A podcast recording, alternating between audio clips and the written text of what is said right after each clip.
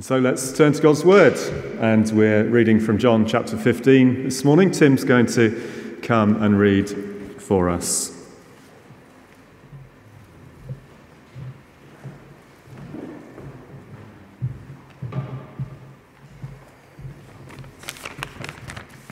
Good morning. Reading today is from John 15, verses 9 to 17. As the Father has loved me, so have I loved you. Now remain in my love. If you keep my commands, you will remain in my love, just as I have kept my Father's commands and remain in his love. I have told you this so that my joy may be in you and that your joy may be complete.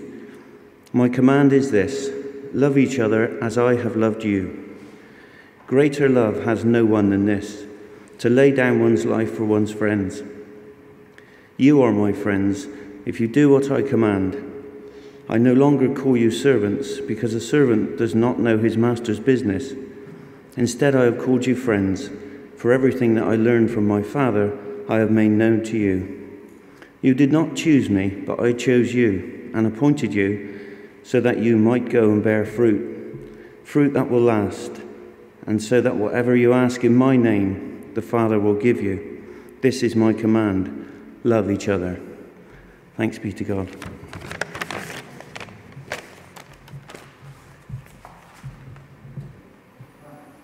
Let's just pray for Joe as he, uh, as he joins us. Lord, thank you for Joe and his ministry uh, amongst us.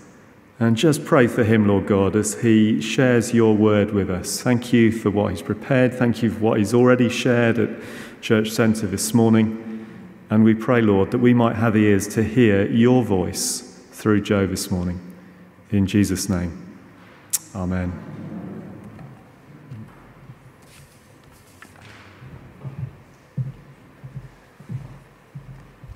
Thank you very much. Good morning, everyone. It's good to be here. Thank you for, for being patient. Do you know what time I woke up this morning? 20 past 8.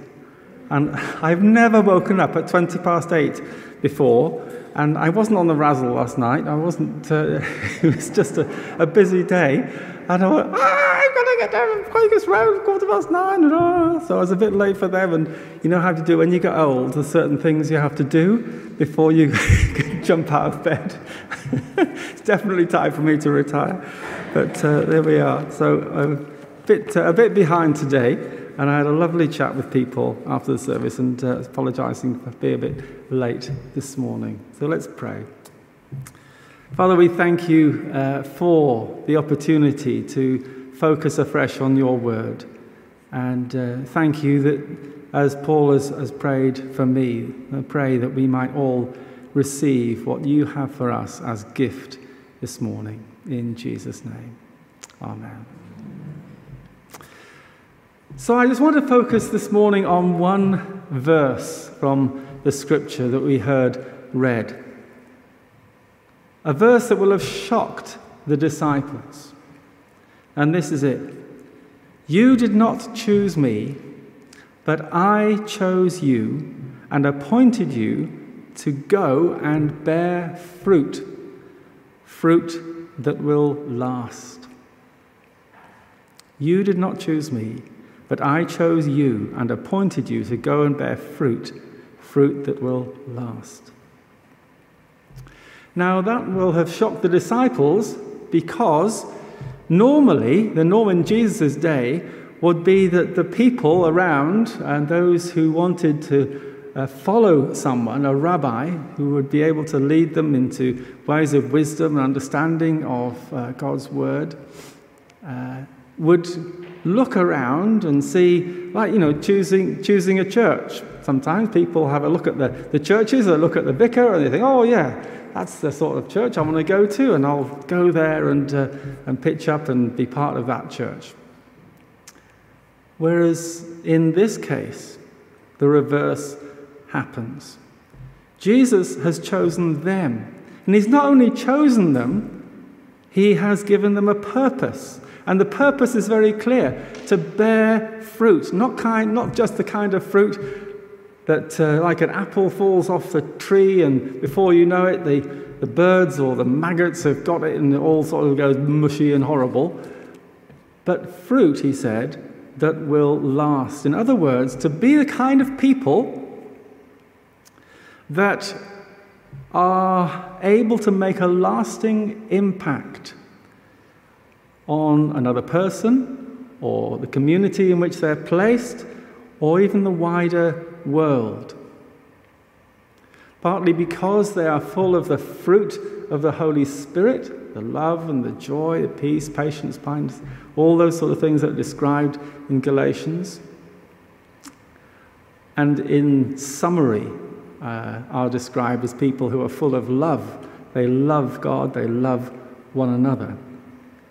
But the impact that a person can have on uh, their environment is described as a fruitfulness, the like of which, if it's lasting, is what Jesus is looking for. So Jesus is looking for here, giving his disciples an identity and a purpose. Their identity is that they're chosen by God. And when a, king in biblical times or a queen was, was uh, chosen, they would be anointed. A prophet or somebody would come along and they would anoint that person. Or in, if you remember when our own queen was appointed as queen, enthroned as queen, she was anointed, wasn't she? Went back to that little chapel and the archbishop would pour some oil onto her. So this identity of anointing spoke of the blessing, the, the power, the authority, the sense of being delighted in by God that that person was endued with. So they were anointed, but they were also appointed. And this is the purpose appointed to, give, to live fruitful life, lives that count, lives that make a difference where they are. Therefore, Jesus is saying to his disciples, You are anointed and you are appointed to go and bear fruit.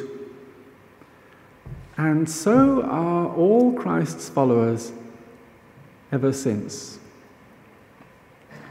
And when I stop and think about that just for a few moments, I think how humbling, how motivating, how liberating, how invigorating that is.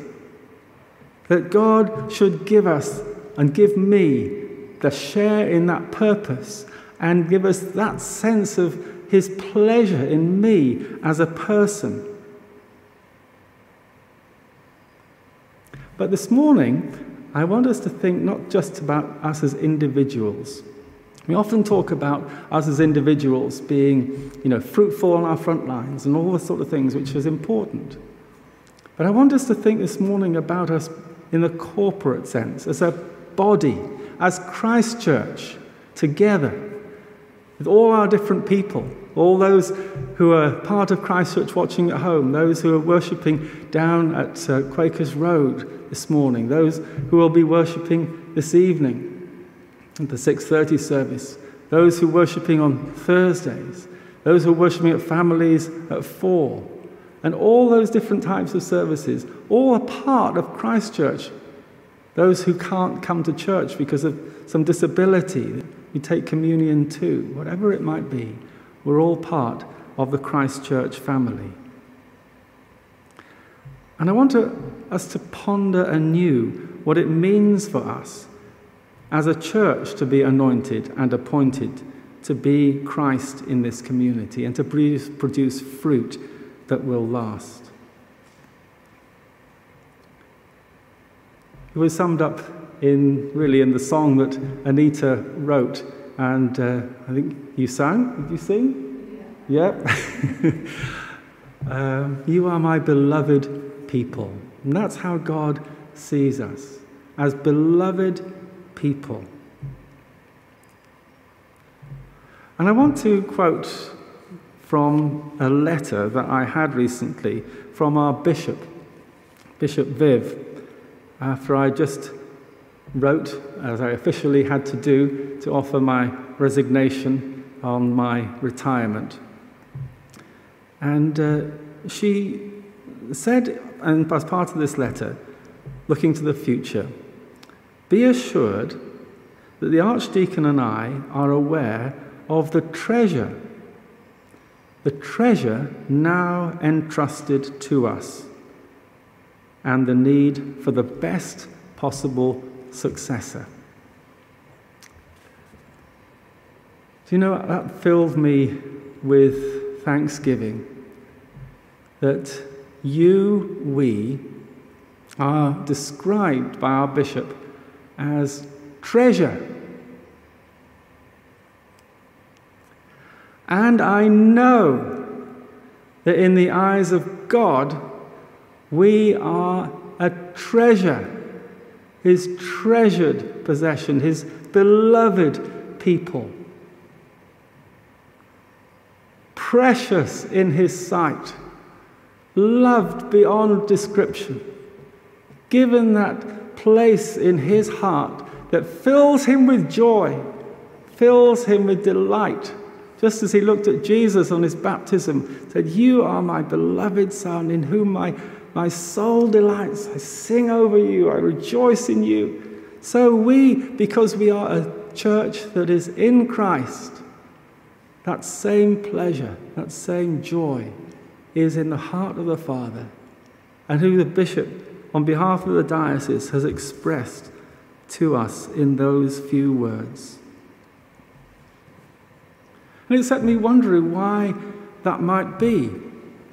Is it because uh, we are one of the more la- larger, more vibrant churches in the diocese? Is it because uh, we are, a, a, for the diocese, a model of good practice, of generous giving, of whole life discipleship? Is it because we are more innovative or creative, or because there's lots of lay participation, or we reach out to children and families, invest in that ministry? Is it because we have a thriving youth work led by brilliant people? Is it because of the great mission support that we have that participates not only in prayer and in financial giving, but in participation through people going to different places all over the world? Are we a treasure because we have seen compassion put into action through CAP and in many other ways? Is it because we have lots of prayer going on in all sorts of ways, like this last 24 hours? Or we have high standards of safeguarding, or administration, or organization, or even leadership? Is that why we're treasured? Well, I don't know about the diocese, but I do know that is not the reason in God's eyes that we're treasured.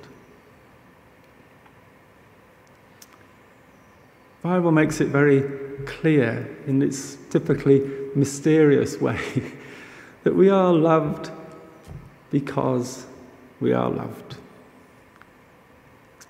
Simple as that.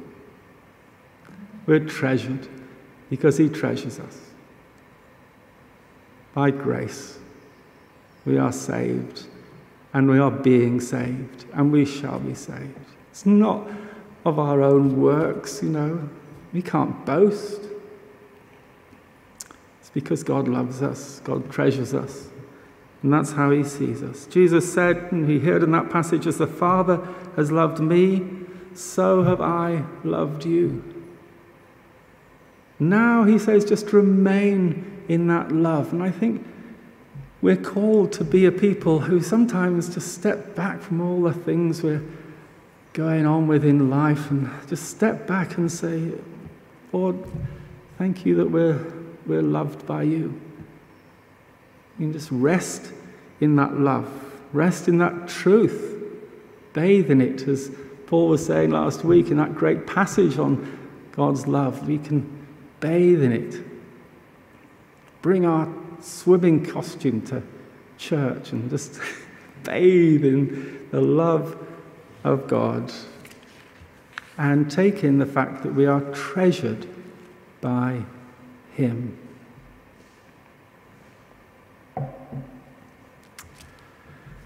So, our purpose as a church flows out of our identity. Our identity is we are chosen, we're loved. Our purpose, if we are to be a Christ church that is Christ like, it follows that his risen life will flow out through us. Just as John, the beloved disciple of Jesus, describes, the fruit is produced out of healthy branches which are getting their life from abiding in the vine, abiding in Him, as the first section of that chapter 15 describes. And many years ago, we met, uh, I remember, as a vision team, part of the PCC, we met as a, a vision team. And we wanted to say, how could we measure being fruitful? What does it mean to be fruitful in our community, in our wider world, as a church? How could we measure that? If it's apples, such as fruit, we can count how many uh, apples that have been produced by the tree, or we bite into one and we can taste and see how juicy or delicious or sour or bitter it might be. But what's that mean in a church context? And so, part of our restructuring of the church all those years ago was that we uh, empowered the heads of ministries, lots of different ministries we soon have, as you'll see in the annual report. And in their meet- monthly meetings with me as the vicar, they'd come with clear objectives and we'd review things. What's going well, what's not going so well, what could be different.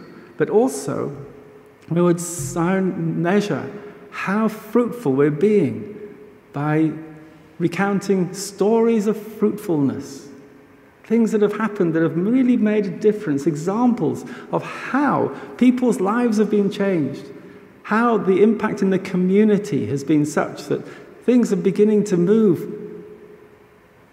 Things in the world that have been different because of the way that Christ Church has been at work. And the result is that the church is now focused on transformation of lives and not just on doing lots of stuff. Fruitfulness is not measured by doing lots of stuff. We do do lots of stuff. but I don't want us to be a church, never have wanted us to be a church that does things because we think by that we are being fruitful or successful or anything other than just being faithful to God. Because doing lots of stuff can wear us out and it can be counterproductive.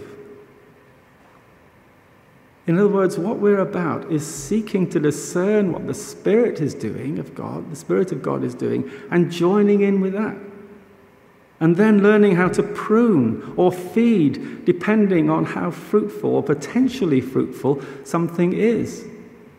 Or we may need to cut something out completely to continue that gardening analogy, to make space for new growth to happen. And an excellent example of this is our partnership with church schools. And you've heard how Belinda has described some of the ways that that has been happening. As a church, we have made our partnership with church schools and with other schools in the area a priority. And over the last 19 years, I've seen how the church and how the Lord has worked powerfully in both the junior and the infant school, so that now each is offering a superb education that is rooted in Christian values. And Belinda was right. It wasn't the case a while ago.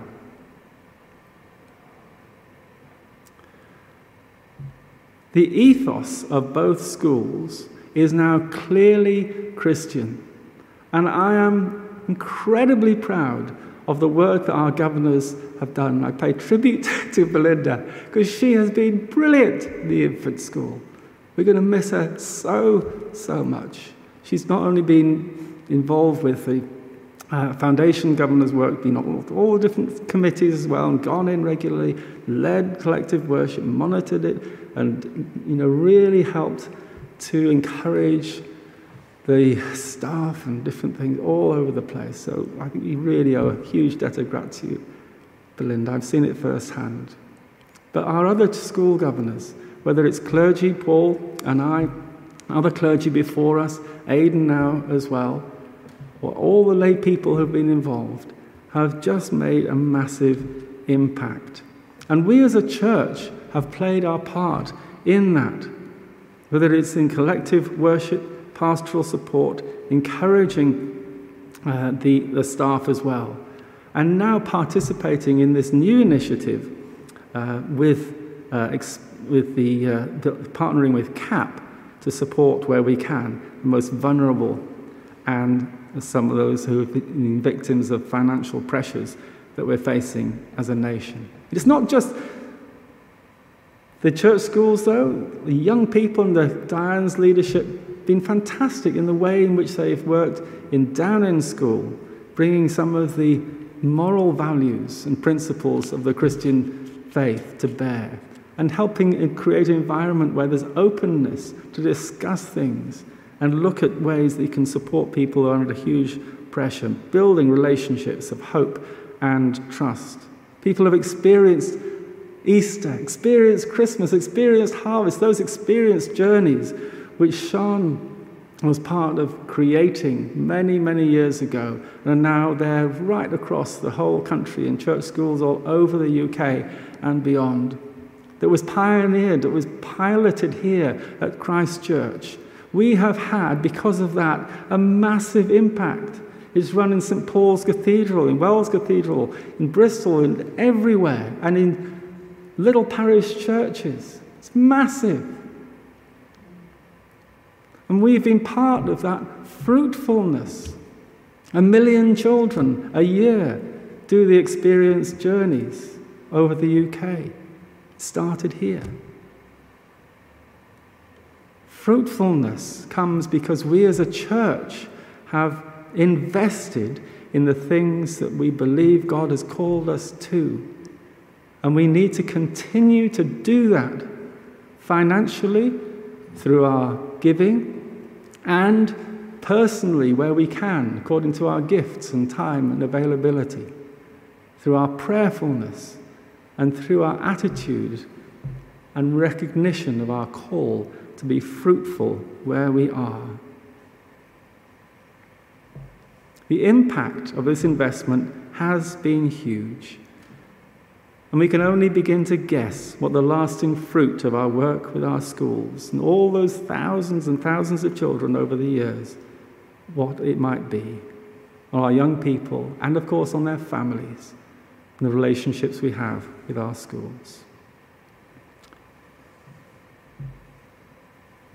And so, to conclude, the annual report, which hopefully will be uh, available next week, will show a story of a church that is being fruitful in all kinds of life.